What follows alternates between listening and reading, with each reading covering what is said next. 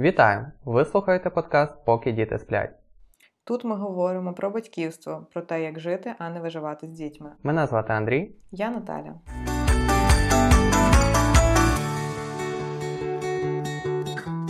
Знаєш, колись в одній книзі з психології я прочитала, що в більшості ми дотримуємось однієї з двох стратегій виховання: Е, або робимо так, як наші батьки, або щосили стараємось не робити так, як наші батьки. І так як покоління наших батьків виростало в СРСР, і воно неабияк впливало на принципи, яких вони притримуються, виходячи з того світогляду, який давав Радянський Союз. І сьогодні ми поговоримо якраз про те, як СРСР вплинув на те, як виховували нас і як ми виховуємо своїх дітей. Забігаючи наперед, я хочу відразу сказати, що в нас немає жодної цілі засудити когось особисто. Тому якщо ті теми, які ми сьогодні будемо піднімати, знайомі для вас, і ви їх приймаєте якось особисто, е, ми хочемо лише показати про те, як багато було деструктивних і руйнівних принципів виховання в СРСР, в самій е, системі, яка тоді існувала. Що ж, бажаю кожному приємного прослуховування. Дякую, що ви доєдналися до нас. Ми будемо розпочинати. Наталя, е, так як кожен з нас підготував декілька пунктів на сьогоднішню нашу бесіду про методи виховання СРСР, давай будемо починати щось такого е, простого. Е, що, скажімо, несло меншу якусь руйнівну силу. І будемо рухатись до чогось справді того, що дуже гнітюче для нас, і ми розуміємо, що це має справді великі і погані наслідки для е, психіки і просто розвитку особистості як такої. Чим на початок хотіла би поділитися тим? Ну, знаєш, коли я думала про цю тему, я подумала, що варто запитати, наприклад, своїх батьків, що що вони, ну, які принципи вони вважають похідні саме з Радянського Союзу. І одне з того, чим моя мама поділилася зі мною, що була дуже така м, поширена думка, ідея того, що дитина обов'язково має ходити в садочок. І садочок це якийсь невід'ємний етап Е, в зрості, в тому, як дитина росте і розвивається. Е, і виправдовувалося це все ідеєю того, що дитині необхідна соціалізація. В принципі, ми зараз теж можемо часто почути, що ну, потрібно обов'язково віддати дитину в садок, адже інакше як вона соціалізується. Е, для того, щоб глибше зрозуміти, я от для себе виділила, щоб прочитати, що ж таке соціалізація. Соціалізація це процес отримання навичок, необхідних для повноцінного життя в соціумі. І ми соціалізуємося шляхом повторення поведінки інших людей. Угу. Розумієш, про що я говорю? Так, так. Тобто, якщо дитина в садочку бачить, е, що робить інша, ще незріла, не сформована особистість, і повторює Покакала штани, наприклад. Та, покакала штани або падає на підлогу, починає валятися і кричати вдома, тому що там робила та коленка а вдома її, наприклад, за це не сварять, то напевно е, все-таки соціалізація відбувається не так. Е, і це більше міф, що через е, садочок дитина соціалізується. Дитина соціалізується в оточенні інших дорослих людей, окрім батьків, наслідуючи їхню поведінку, навчаючись, як же взагалі взаємодіяти з іншими людьми, але зріло. Так, тобто правильно я можу зробити висновок, що е, вона буде в будь-якому випадку наслідувати оточення, але якщо вона більше часу проводить е, з своїми однолітками, то чогось е, доброго вона, напевно, що не навчиться, вона таким чином буде повторювати приблизно ті самі е, якісь речі, які і сама володіє, тобто якоюсь незрілістю. А коли вона оточена дорослими людьми, то вона може вже більш зріл, е, дорослішати від того, що вона набирається досвіду від зрілих людей. Ну, е, коротко кажучи, ніби так. Мені здається, що глобально садок він не є якийсь шкідливий чи негативний, але сама ідея того, що соціалізація відбувається через нього, вона є хибною. Тобто соціалізація відбувається в інших місцях, не в садку. Садок не є поганий, е, він допомагає нам, батькам, звільнити час, але садок він не є необхідним для дитини, він є необхідним для батьків. Угу. А для чого батькам тоді садок? Батькам, щоб звільнити час, щоб повернутися на роботу або займатися чимось іншим. Для того, щоб відновлювати свій ресурс або просто відпочити. Ну, в принципі, це вже кожен з батьків вирішує індивідуально, для чого віддається дитина в судок. Але явно не для соціалізації. Добре. Е, я зі свого боку, першу тему, яку хотів би підняти, це є порівняння. Е, порівняння дітей своїх з чужими дітьми. В ці часи це, принаймні з того, що я читав, е, це була дуже популярна тема, і навіть зараз, я думаю, ми бачимо наслідки цього, що в нас в культурі загалом люди дуже люблять порівнювати себе з кимось іншим. І дуже багато навіть якихось елементарних рішень або навіть серйозніших рішень вони е, співставляються з думкою людей. Там, А що подумають про це люди на роботі? А іноді взагалі, так. що подумають там якісь малознайомі люди про мене, якщо щось щось буде відбуватися. Та? Тобто, чи я в якомусь вигляді вийду на двір, чи е, я певним чином е, зроблю якусь дію, чи діти кудись там е, підуть і якось будуть поводитися. Тобто, все воно навколо порівняння. А, І з одного боку можна сказати, що порівняння воно не є зовсім поганим, правда? Тому що якщо ми говоримо про зрілу людину, це є певне питання як конкуренції. І ну, якщо ми дивимося на бізнес, загалом в бізнесі це корисно, тому що тоді ти не розслабляєшся, ти починаєш більше слухати свого покупця і думати про те, як окей, як мені йому догодити, так щоб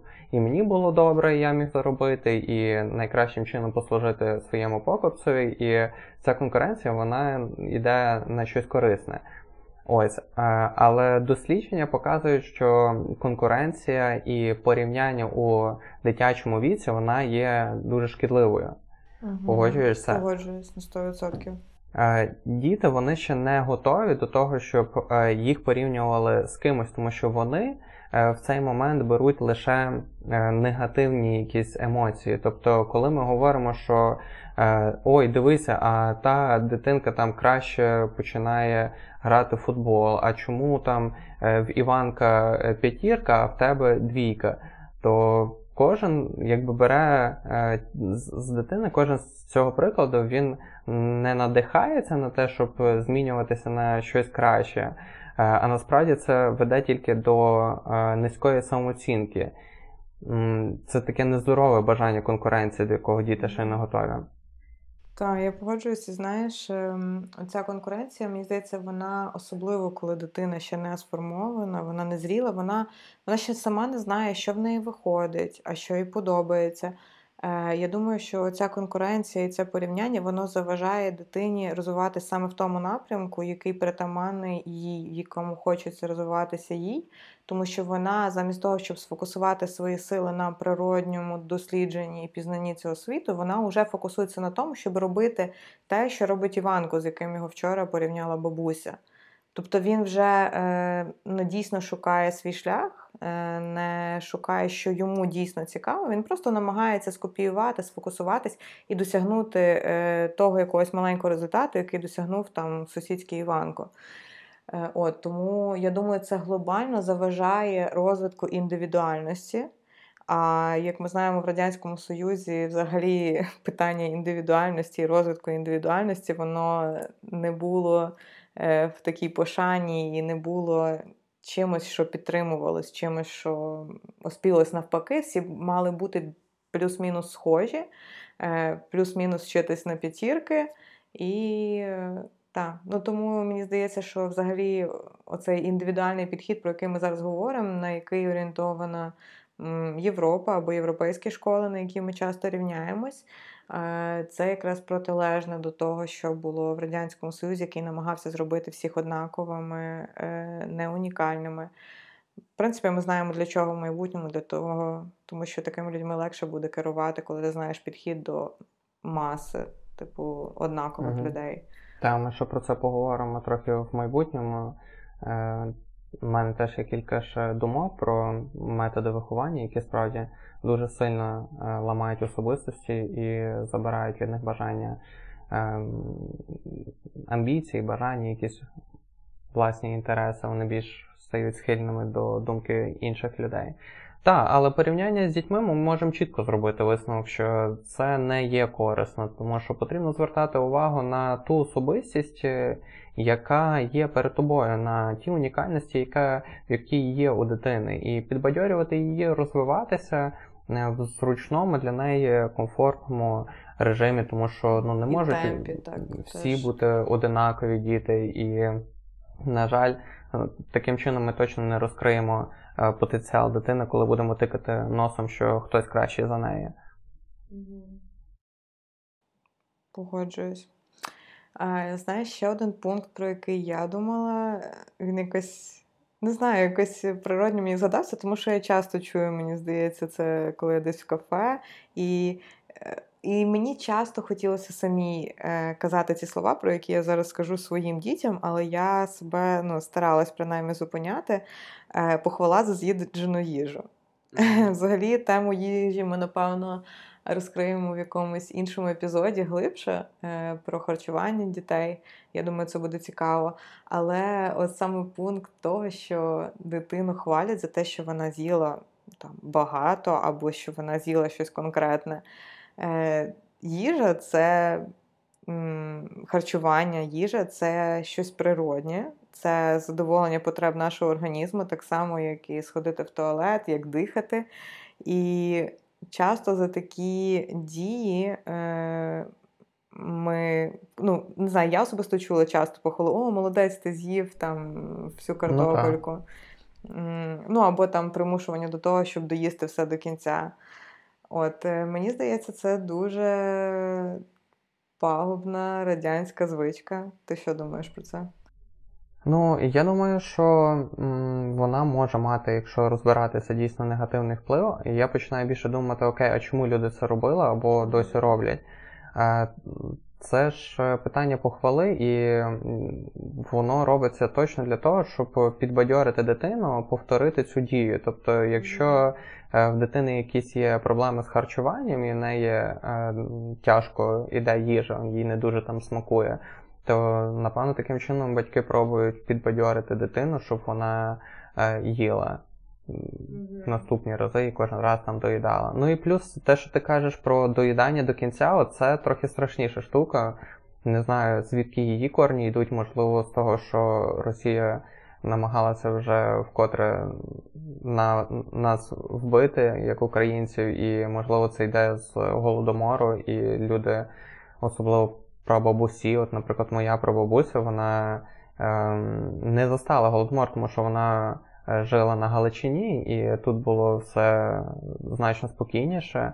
Е, Але тим не менше, коли вона мені зранку там наготовлювала перед школою ну, таку порцію, я не знаю, чи я її зараз би з'їв там е, якесь і яйце, і якісь там бутерброди, і десерти, і купа всього, я це мав з'їсти. Коли я там частинку з'їдав, бо я не дуже мав великий апетит в дитинстві, то вона мене завжди лякала, що вона візьме мене між свої ноги, затисне і як качку напхає. Тим я не знаю. Я не знаю, що вона очікувала, типу, чи я не знаю, після Переляку цього. все. Та, чи я з переляку маю з'їсти, чи я навпаки маю якось зрадіти і їсти, ну не знаю. Але так, я думаю, що частинка, якщо позитивно шукати, то напевно люди мають бажання таким чином допомогти дитині в майбутньому їсти. Ось. Але от доїдання до кінця тарілки, я думаю, що це навпаки може мати е, шкідливий вплив в майбутньому е, на дитину, коли ти її заставляєш доїдати до кінця. Ти що думаєш? Ну, я можу сказати, що це мало негативний вплив на мене, тому що в дитинстві ну, мої батьки вважали, що я мало їм, дав на їхній погляд, що я їм недостатньо. І е, мене часто як спонукали, заставляли доїдати до кінця. І я можу сказати, що зараз, в принципі, я борюся з наслідками е, цієї звички. Е, я часто, коли я відчуваю, що я вже наситилась, я ну, поїла достатньо, але в мене ще залишається щось на тарілці, мені психологічно важко е, не доїсти. Я майже завжди доїдаю. Я, я собі ніби нагадую, що ну, я не зобов'язана доїдати до кінця. Тобто я відчуваю, що от моєму організму якраз достатньо. Але ні, я все одно доїдаю до кінця. Ну, я думаю, що це через оцю звичку. А стосовно похвали за їжу, знаєш, е, я думаю, що в певній мірі це теж маніпуляція, яка в майбутньому, мені так здається, може заважати дитині от відчувати дійсно оці процеси засичення. Вона буде просто повторювати, як ти кажеш, цей процес. Ага, мене минулого разу похвалили, добре, я знову з'їм все, хоч я не голодний. І це ніби, знаєш, такий якийсь маленький крок, але в майбутньому, коли ти один, другий раз так робиш, ти їш просто, не знаю, по графіку, їш, е, певно, завжди там однакову порцію. Хоча насправді е, наш організм день від дня відрізняється, і в різні дні ми потребуємо різну кількість е, калорій, в залежності від затраченої енергії, від діяльності, яка в нас є. У нас є різні дні. І я думаю, що це заважає в майбутньому відчувати ці процеси засичення. Тобто ця маніпуляція, о, ти молодець. Ну тому що похвала насправді це завжди маніпуляція. Ми хочемо просто, щоб дитина повторила те, за що ми її похвалили. І дитина хоче потім це повторити, тому що вона отримала схвалення за дії, але вона не осмислює процес. Тоді вона просто хоче отримати результат похвалу і зробить те, що те, що від неї очікується.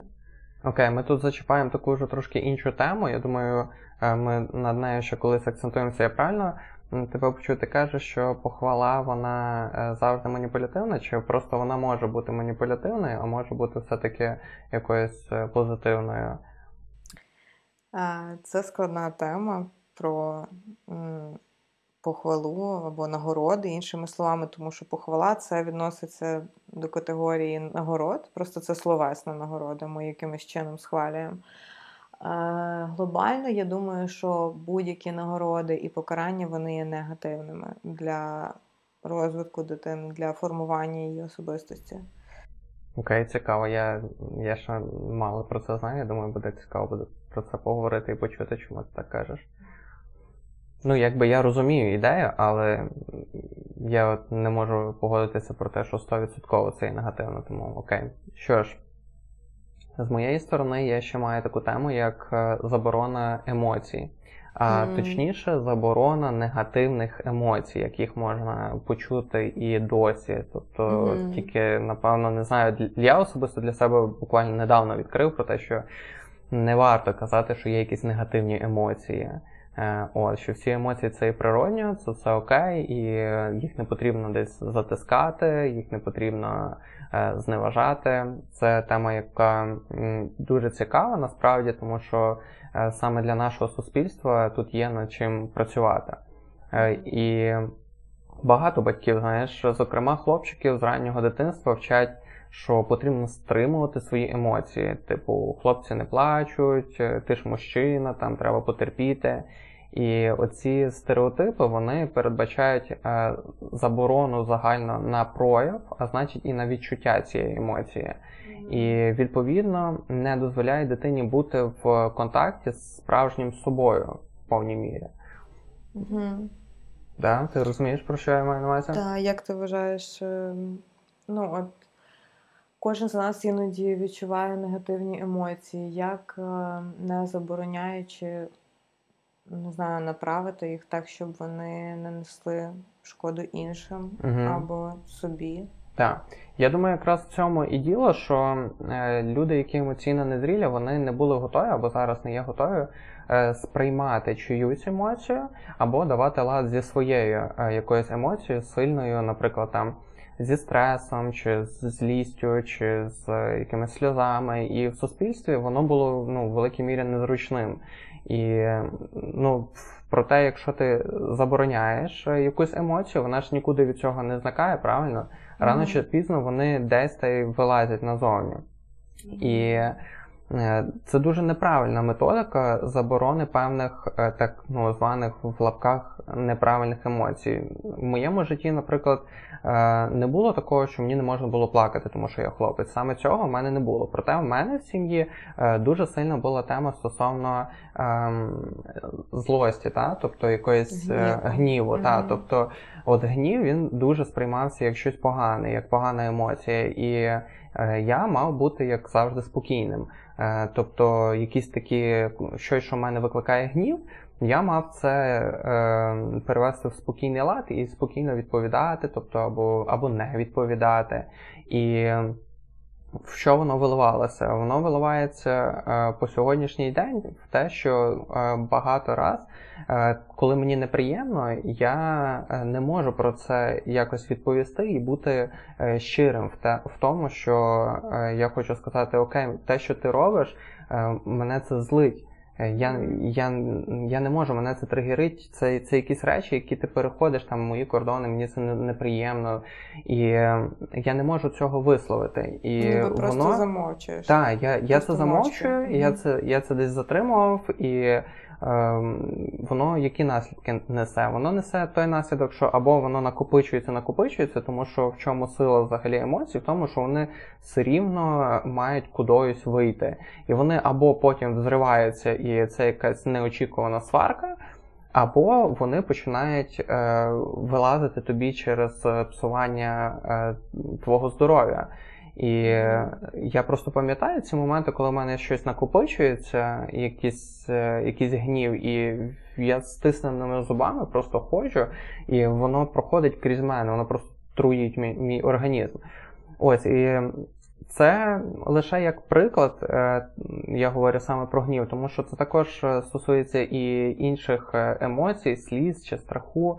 І ми, як батьки, в чому в чому якраз діло, те, що ти запитуєш, як допомогти. Я думаю, що в цьому і діло, що ми, як батьки, маємо допомогти дитині. Ми покликані до дитині допомогти з'ясувати свою емоцію, що вона відчуває. Тобто, коли ми її забороняємо, вона не знає, що робити, але воно нікуди не дівається, і дитина все рівно буде так, це відчувати рано чи пізно. Е, і якщо ти бачиш, що дитина гнівається, мені, наприклад, так само напевно складно з Авелем це буває, коли він е, пробує щось будувати, в нього не виходить, тому що він ну просто нелогічно щось будує, ну там чи ламається, чи щось не працює в його лего. Е, і я кажу: ну та не нервуйся, чого ти? Типу, зараз все, все зробимо. Хоча ну, типу, це окей, нервуватися йому на те, що це не виходить. Але потрібно дати йому розуміння, що. Е, ти маєш свою емоцію розпізнати, і ти маєш її прийняти, і після того подумати: Окей, а як я буду реагувати в цій ситуації, коли приходить якийсь тригер, коли хтось тебе зачіпає, заживе, хтось тобі робить щось неприємне, в тебе з'являється якийсь гнів. І як ти? Чи ти несвідомо просто вибухаєш і щось там е, говориш людині, чи в тебе, можливо, там е, такий паттерн поведінки, що ти розвертаєшся і йдеш, чи ти ні, чи ти зрозумів, окей, мене затригерило, мене з'явився гнів. І сам вибрав свідомо, та, і як ти свідомо, Так, так, і ти свідомо обираєш, як я в цій миті відреагую на цей подразник, що я буду робити. Ось тому так, я думаю, що заборона е, емоцій, яка відбувалася колись, е, вона є негативною з, е, з цих з цих міркувань. Вона, по-перше, не дає можливості дитині нормально розпізнати свою емоцію.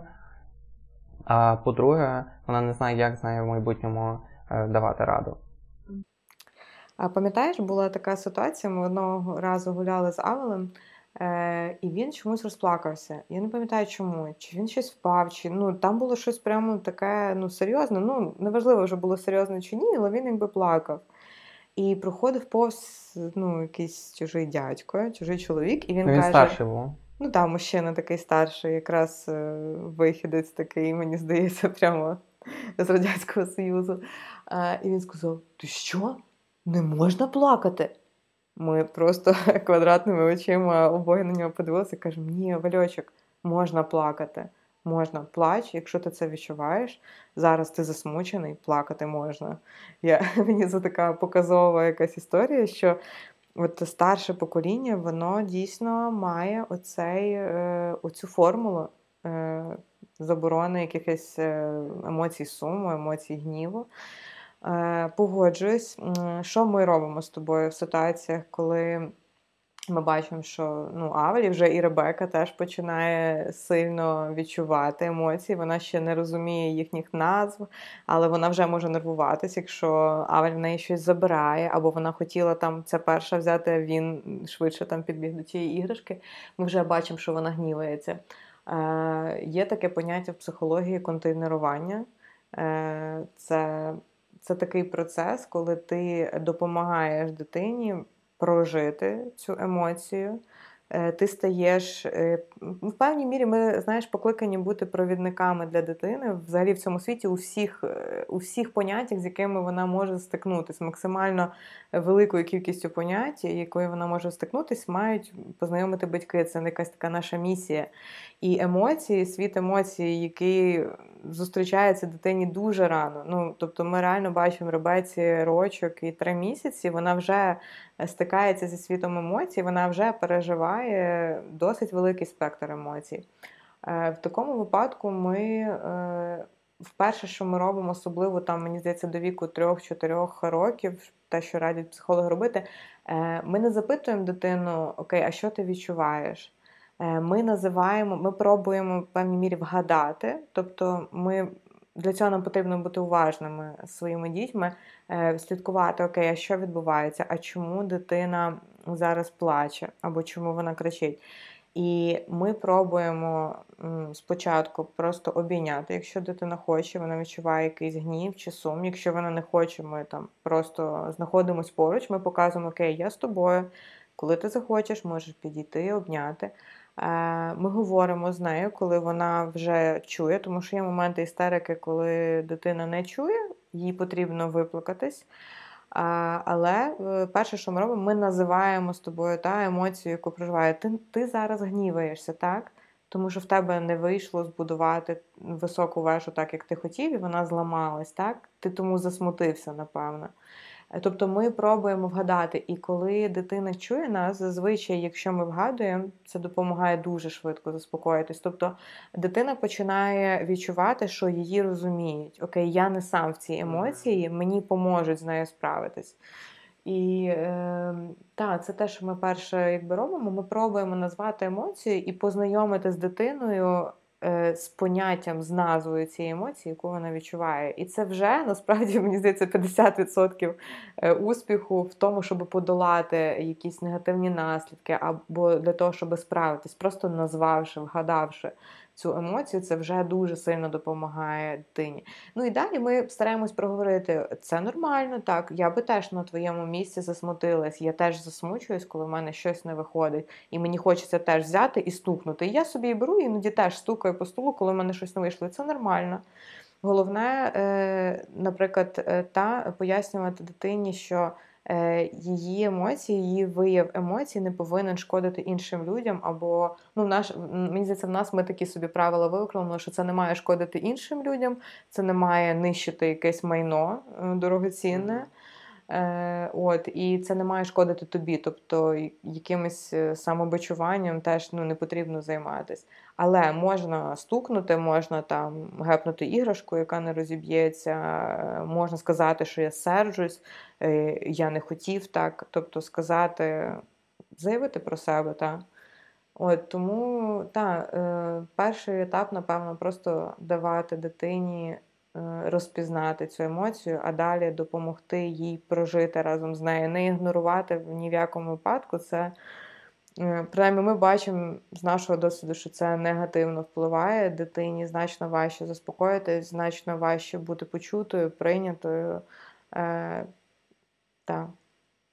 Так, складається таке враження, що тогочасне виховання, воно е, очікувало дуже багато від дитини. І ну, очікувало, що двохрічна, трьохрічна дитина, якщо ти їй щось сказав, вона вже має це запам'ятати і виконувати, тому що вона вже має розуміти світ так, як ти розумієш. І тому я погоджуюсь з тобою, і напевно дуже, дуже неправильно.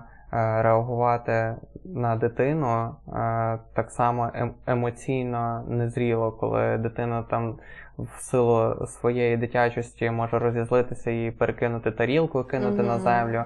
А ти починаєш гарчати на неї, кричати і казати: Ти погана дитина, що ти робиш? Ти ж ти якась не така там, і і обзивати дитину. Та, якісь озагальнення. Угу.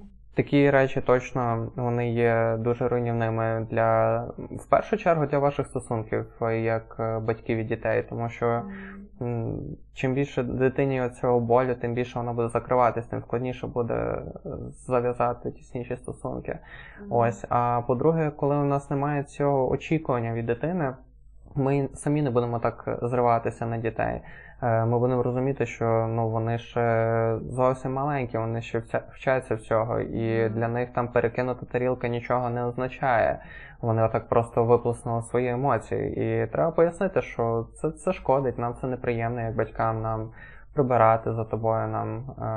Е- Ну, ми готуємося, купуємо ці продукти. Типу, якщо ти злишся, скажи, скажи, я сержуся, відсунь ту тарілку там чи ще щось. Тобто пояснити і дати так само якісь пропозиції, якісь варіанти, як дитина може діяти в цій ситуації, правда? Так, е, знаєш, мій улюблений сучасник психологів Марія Сичинська, вона якось сказала, що е, виховання це е, стосунки, за які відповідальний дорослий. Mm. Я просто не можу з цим не погодитись, тому що дійсно ми відповідальні за те, як ми реагуємо. Ми показуємо, по-перше, приклад. Е, ми розуміємо, що мозок дитини він він не зрілий до віку 5-6 років. Е, і дитина не може просто стримати ці емоції. Вона не може е, просто реагувати певним чином, як ти їй кажеш, до, до якогось віку. І вона не є через це погана, вона не є якась не така. І на відміну ми ж, як батьки, у нас вже зрілий мозок. О, ми можемо правильно. реагувати. Е, ми можемо контролювати, як ми реагуємо, ми можемо вибирати, як ми реагуємо. І коли ми е, у відповідь на якісь такі скіді дитини так само поводимось, ну тоді ми виглядаємо безглуздо, тому що ми, будучи зрілими, спускаємося на рівень незрілості. Так. От. Класно. Що наступне ти хотіла би розкрити? Напевне, е, ще один такий метод виховання Радянського Союзу він е, починався відразу з е, народженням дитини. Е, популярний, Популярна теза була, що годувати дитину грудьми потрібно по годинам. Угу. І, в принципі, я в пологовому зустріла такі поради в 21 столітті. Е, буквально три роки тому декілька санітарок порадили мені годувати Авеля по годинам. Цікаво, розкажи мені більше про це. Так. Ну, взагалі, е, Взагалі, тема грудного вигодовування в Радянському Союзі вона покрита дуже багатьма міфами. Можливо, ми теж окремо зробимо про цю тему якось випуск. Е, там, Коли у жінок, які годують грудьми на третьому-четвертому місяці, е, зникає молоко, то там акушерки можуть сказати, просто немолочна мама, годуйте дитину сумішю. Або там попити чай з молоком і там стіджуйте груди після кожного годування, і це е, класний класний от шлях. Е, загалом таких пережитків є багато, і е, старі міфи вони дуже сильно вкорінені в нашому українському суспільстві. Е, і варто зазначити, що система охорони здоров'я в СРСР вона була орієнтована не на благо пацієнта, не на благо дитини або не на благо мами, вона була орієнтована на благо держави. І тому, так як метою держави було швидке нарощування темпів виробництва, жінок всілякими шляхами підштовхували до того, щоб якнайшвидше повернутися на роботу, якнайшвидше повернутися на завод. І, в принципі, щоб вже в три місяці мама залишала дитину і йшла, виконувала план п'ятирічки. Ну так, От. це має зміст тоді погодинного вигодовування. Так. Е- І взагалі більшість міфів, які народжувалися в СРСР, вони мали на меті переконати матерів, що годувати грудьми це кошмар. Можна, в принципі, замінити на суміш без будь-якої втрат, без будь-якої шкоди дитини, і чим швидше повернутися на робоче місце. І взагалі оспівувалася не матір, е, годувальниця, не матір, яка вдома з дитиною окутує любов'ю або годує на вимогу, так як зараз рекомендує ВОЗ. А яка залишила чим швидше в садочок, чим швидше годування по годинам, і повернулася на завод. От, е, Варто зазначити теж також в цьому випуску, що ВОЗ рекомендує годувати грудних дітей е, на вимогу, без будь-якого графіку, до 6 місяців виключно грудним молоком, а продовжувати грудне вигодовування до 2 років і довше за бажанням матері і дитини. Тому так, е, вже з юного віку Радянський Союз намагався таких е, дисциплінованих дітей виховати і знати, що молоко буде тільки через якийсь час. Неважливо, чи ти чи дитинка засмучена, вона хоче просто побути біля мами, чи вона хоче пити, тому що грудне вигодовування це і про пиття, і про їжу, і про контакт, і про безпеку, і і багато-багато інших факторів. Але дитина мала відразу усвідомити, що молоко буде через три години наступний раз. Правильно. Нічого тут маму займати. Так, мама має йти нужно. на завод. От. Це гарно гарно все підводить до е, останнього пункту, який я сьогодні хотів е, поговорити. Е, і він узагальнений, він про загальний тип виховання дітей. І це є авторитарний режим виховання дітей. Іншими словами, це диктаторський режим. Він характерний тим, що до дітей є дуже високі вимоги і дуже низька чуйність до потреби дитини, до того, як дитина проявляється як особистість. І система, те, що ми вже говорили на початку, е, насправді вона робила дуже колосальних зусиль для того, щоб е, сформувати ціле покоління, яке не буде мати ніякої власної думки. Е, покоління, яким буде зручно маніпулювати. Вони будуть е, легко приймати пропаганду, яку будуть передавати через е, ЗМІ і газети. І цей цей стиль, як я вже казав, він межує з е, диктатурою. Батьки обмежують дитину в праві вибору і стараються приймати рішення замість неї, аби дитина, не дай Бог, не зробила ніякої помилки. Що ти думаєш про це? Ну, я можу погодитись, що в принципі всі попередні пункти, е, які ми називали, вони не орієнтовані на чуйність, е, вони орієнтовані на на режим, на та, на якісь такі на покору, беззаперечно, тому що батьки старші. Тобто дитина має корити спочатку батькам, потім государству. Так. І, в принципі, там воно до цього підводить. Так, я погоджуюсь, це великий е, набір правил, і за недотримання яких слідувало зазвичай покарання.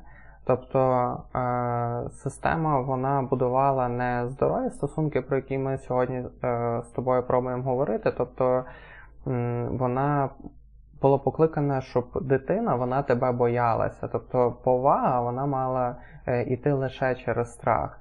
В неї не було якоїсь любові до батьків чи шани такої, що е, я розумію, чому батьки так роблять, чому вони мене так навчають. А дитина радше вона боялася зробити неправильно, так щоб батьки не покарали її фізично чи е, чи ментально якісь якісь покарання, коли обмежувалася якась свобода. І дуже багато в це. Цей тип виховання так само приймалося рішень замість дітей. Це для мене доволі страшна штука, тому що обмеження свободи дитини е, постійне, воно унеможливлює е, особистість е, розвиватися самостійно і самостійно в майбутньому приймати рішення за себе.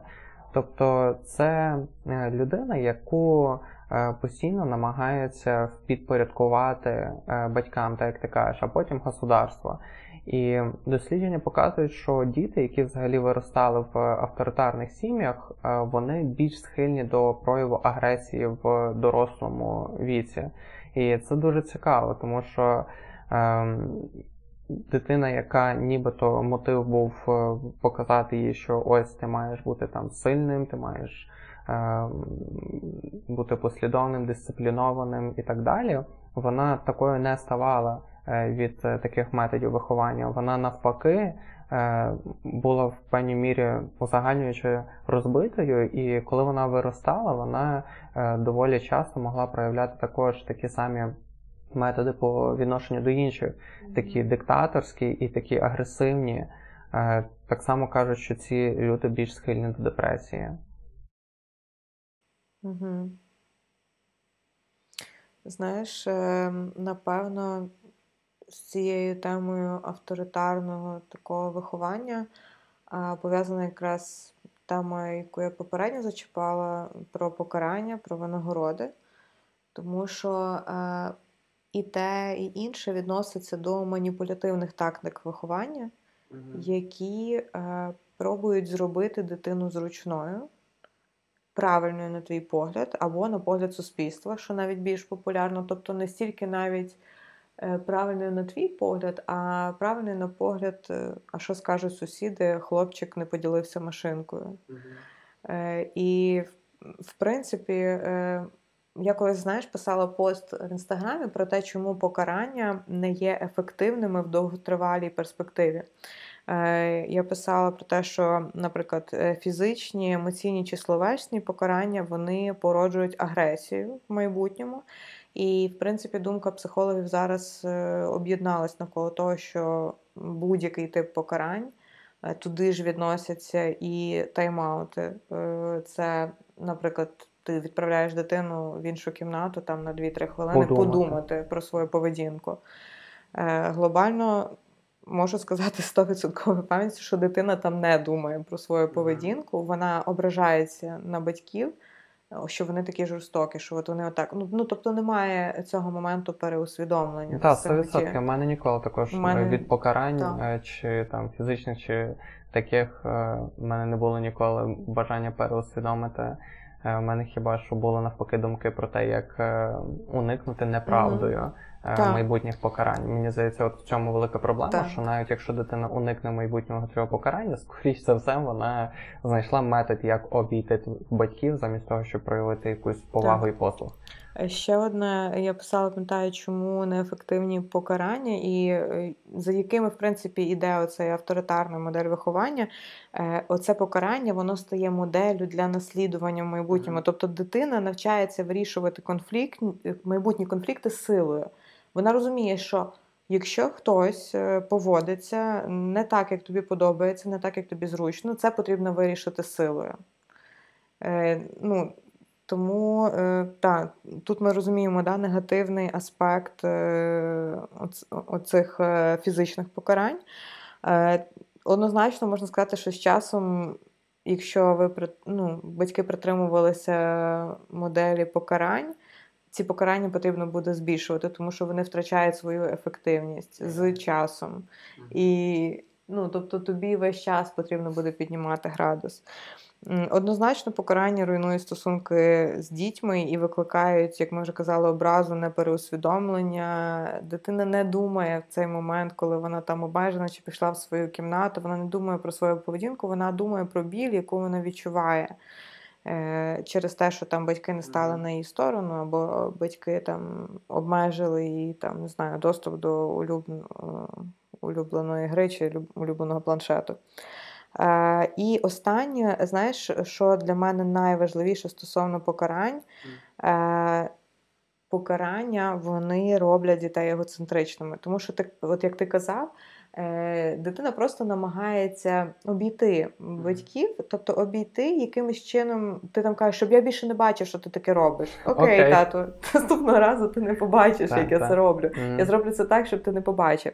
Дитина, е, чому це робить дітей егоцентричними? Тому що вони думають тільки про ті наслідки, які чекають особисто їх від того, що вони зробили, особливо у взаємодії з іншими дітьми. Тобто, наприклад, якщо там Михась штовхнув Іванка, то е, і, і тато його там карає, наприклад, за це.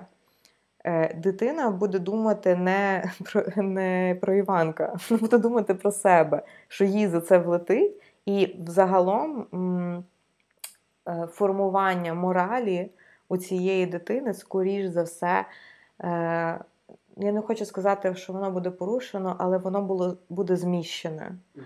Знаєш, тобто е, дитина вона буде думати ну, в першу чергу про те, що чекає її. Якщо вона знає, наприклад, що за це її не чекає покарання, але, наприклад, ми говоримо: е, дивись, бачиш, Іванко плаче, як ти думаєш, чому він плаче? Та, там, Бо я його вдарив. Тобто е, такий шлях він е, допомагає дитині задуматись, окей, як мої дії, е, як те, що я зробив, е, вплинуло на іншу людину, і самі тоді зробити висновок: а окей, це позитивно чи це негативна поведінка? І в майбутньому задуматись, окей, а як би я хотів, типу, якби мене штовхнули, я б теж плакав, наприклад.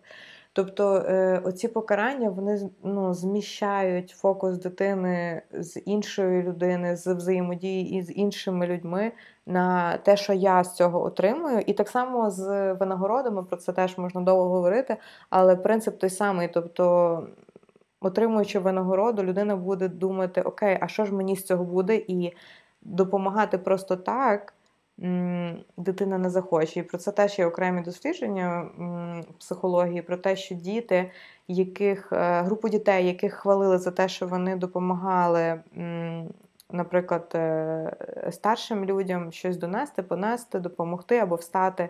Е, там своєму однолітку, коли він впав, яких хвалили за це, або яких винагороджували, якимось що наступного разу вони менш охоче проявляли е, такі самі дії уже без підкріплення цією винагородою. Тому, так, в принципі, тактика та нагороди покарань, вона якраз про авторитарність, про маніпуляцію, але не про осмислення е, в майбутньому. Вони мають свій такий короткотривалий ефект, коли тобі треба та, вирішити ситуацію прямо тут і вже, але в довготривалій перспективі так, вони покажуть, напевно, себе негативно. Так, і це сумно. Це сумно, тому що людина вона росте і вона формується вже з самих маленьких років, і вона потім може якісь речі змінювати, обдумовувати, але те, що ми в неї закладаємо, так вона і буде поводитись в майбутньому. І одна з моментів авторитарного цього режиму виховання це от коли ми приймаємо багато рішень замість дитини. Е, ця особистість в майбутньому вона ну, це призводить до того, що людина ем, дуже легко підпадає під вплив інших людей. Mm-hmm. Коли ми її караємо, вона більше вчиться обманювати.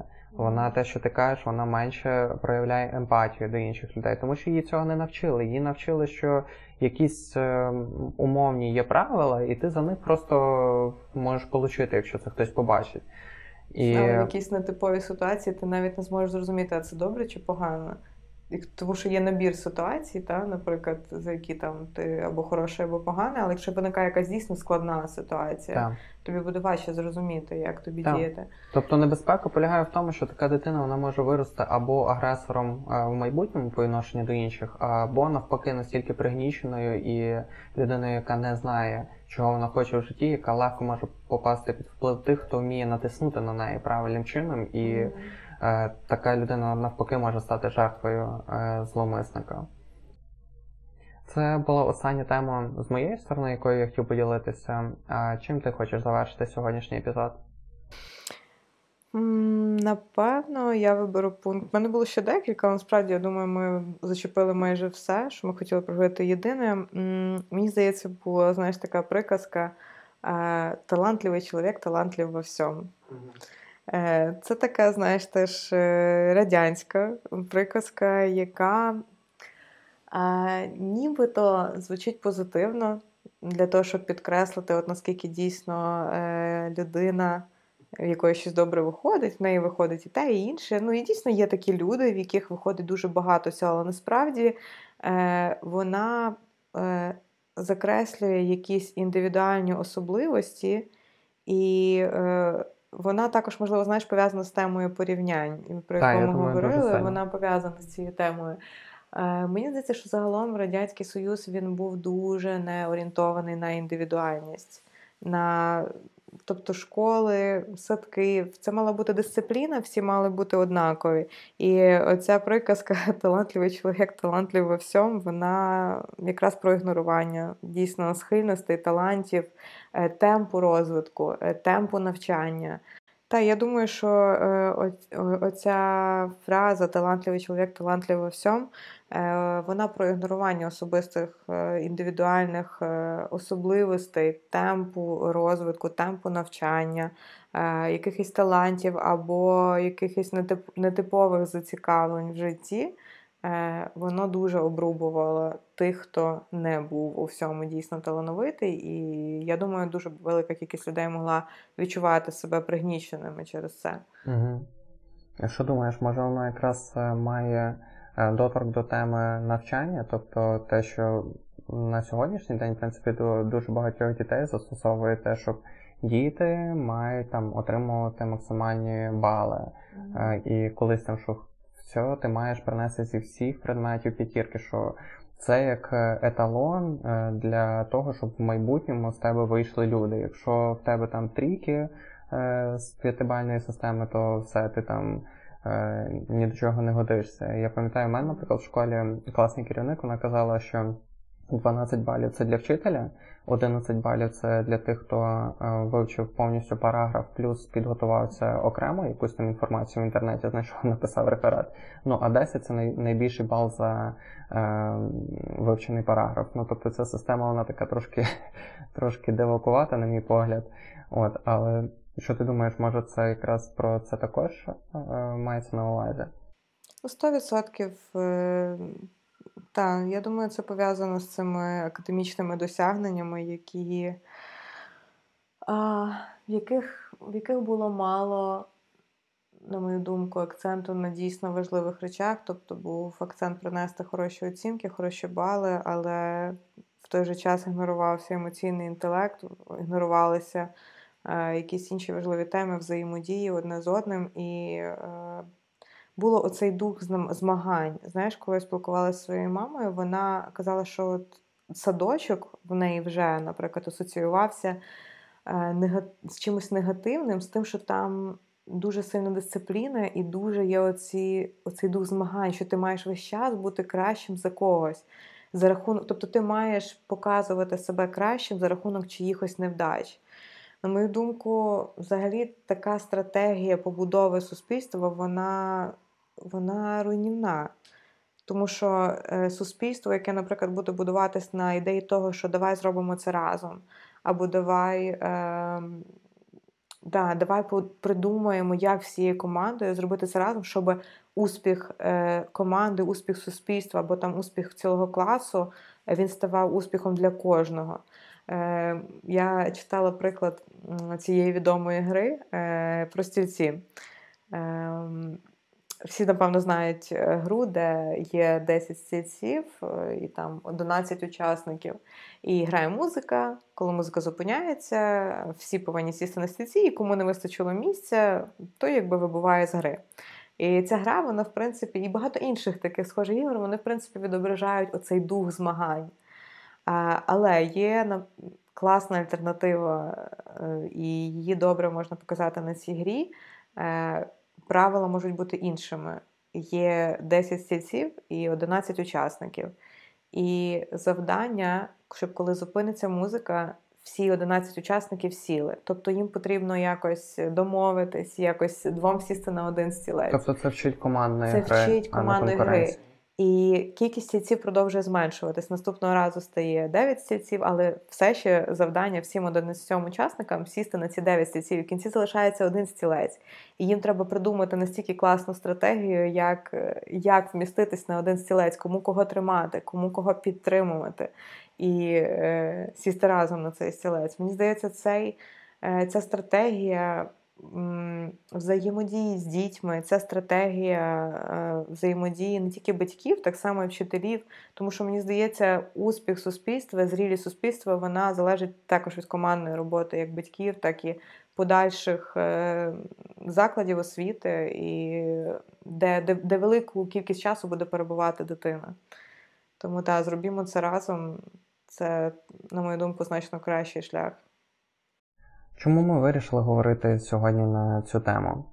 Після повномасштабного вторгнення Росії в Україну в медіа з'явилось дуже багато досліджень і статей про те, наскільки радянська влада була е, руйнівною для суспільства в усіх сферах життя. Також це стосувалося і виховання дітей. Ми з Наталією переконані, що методики виховання це є база для майбутніх поколінь українців. Хороші методики чи погані це дає свої наслідки майбутнім поколінням. Якщо ми хочемо стати сильною державою, яка ментально далека від СРСР, Нам потрібно навчитися аналізувати свої принципи взаємодії з дітками. Психологія так влаштована, що багато людей, е, багато моделей поведінки ми втягуємо як губки з раннього дитинства від е, свого оточення, навіть цього не розуміючи. Е, так звані патерни поведінки. А коли приходить наш час діяти, в певні обставини, коли на нас щось натискає, або просто приходять певні моменти, ми бездумно робимо так, як поводилося з нами в дитинстві. Ми вболіваємо за те, щоб кожен Е, приступаючи до ну, виховання власних дітей, добре проаналізував і прийняв особисті рішення, як він буде виховувати свою дитину, а не базуючись на тому, як е, виховували його, або так, як е, сказано в суспільстві, що так виховувати потрібно. Потрібно проаналізувати і вибрати те, що серце підказує, як правильно робити. В першу чергу, думаючи про те, як ці дії і принципи, які ви сьогодні е, застосовуєте до своїх дітей, як вони сформують майбутню особистість, тобто який кінцевий результат ви хочете отримати від дитини.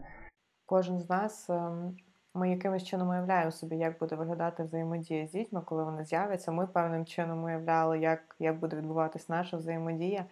І на 100% це е, неможливо спланувати, неможливо вгадати, але є якісь принципи, які дійсно ми можемо вибрати, закарбувати в себе в голові, в серці, що окей, я так не буду діяти, я буду шукати, я буду чути дитину, я постараюсь розуміти, чому вона поводиться так чи інакше. Е, І я думаю, що знаєш, в цьому всьому дуже важливо. Просто зберігати ці принципи чуйності, е, чуйності до своєї дитини, принципи, коли ти не дивишся на на, на жодну ситуацію поверхнево, коли ти вникаєш, що відчуває дитина і чому. Коли ти думаєш так само про себе, окей, а чому мене це сердить, чому мене це злить, чи дійсно є на це причина, чи, можливо, взагалі причина не в дитині. Е, Я думаю, просто це чуйне лагідне батьківство, яке е, дарує дитині безумовну любов. Е, воно воно буде ключем, воно буде відповіддю, тому що кожна дитина заслуговує на любов без умов, яка не буде залежати від того, поводиться вона зручно нам чи незручно. Дякую усім, хто доєднався сьогодні до нас. Ми дуже цінуємо кожного слухача. Нам дуже приємно, що ви е, вирішуєте віддати цю годину часу на прослуховування наших подкастів. Ми впевнені і віримо, що ви хороші батьки, достатньо хороші батьки, щоб ваші діти були щасливими. Або якщо ви ще не є батьками, то ви точно будете е, хорошими і достатньо хорошими, щоб ваші діти були щасливими.